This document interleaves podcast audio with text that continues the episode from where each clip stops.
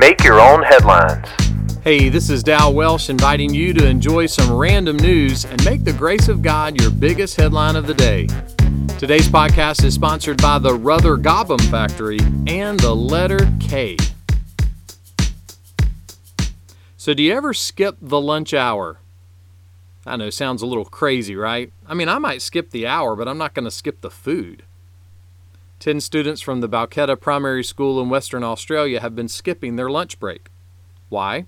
To make toys to donate to the Perth Children's Hospital. The students designed the toys themselves, and they're made out of felt, glue, and thread, and they kind of look like emoji characters.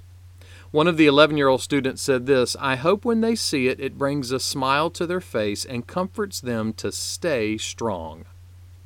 Well, I know their teacher's proud of them I bet he just smiled and gave them a Vegemite sandwich.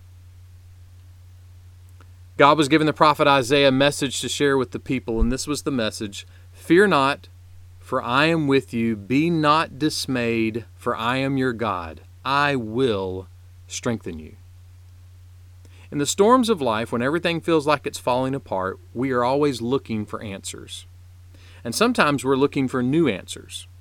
But the old answers are the best answers. Someone said, We don't need a new promise from God. We need to hear the same promise again. And then when the storm's over, or even if our time on earth is done, we can say, I had no idea how God would save me, how I would make it to the end, but never once did He fail to keep His promise. You know, emoji toys are great, and skipping lunch to help others, well, that's great too. But if you really want to be strong, turn to God. He will not fail you because he cannot fail.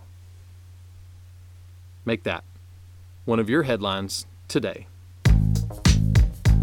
Make Your Own Headlines is a little smidge of encouragement from Holland Avenue Baptist Church. For more ways to listen to this podcast, for weekly sermons, and for more positive resources, check out hollandavenue.com.